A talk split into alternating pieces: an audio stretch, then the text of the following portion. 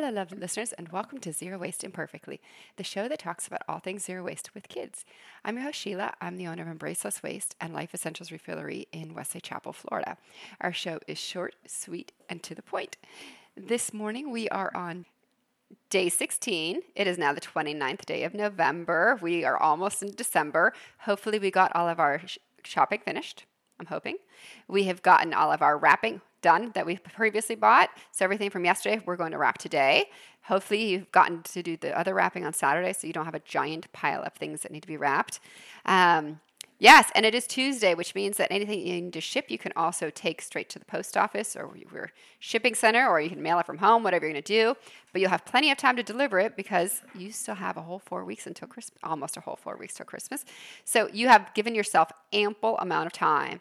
So wrap your gifts, ship any gifts, and declutter for 10 minutes. You know the drill now. And hopefully, we've built a pattern now since we've been doing this now for days, 16 days. So hopefully, we're on a roll. Um, and that's it. So wrap your gifts, get them out of the house, whatever you need to.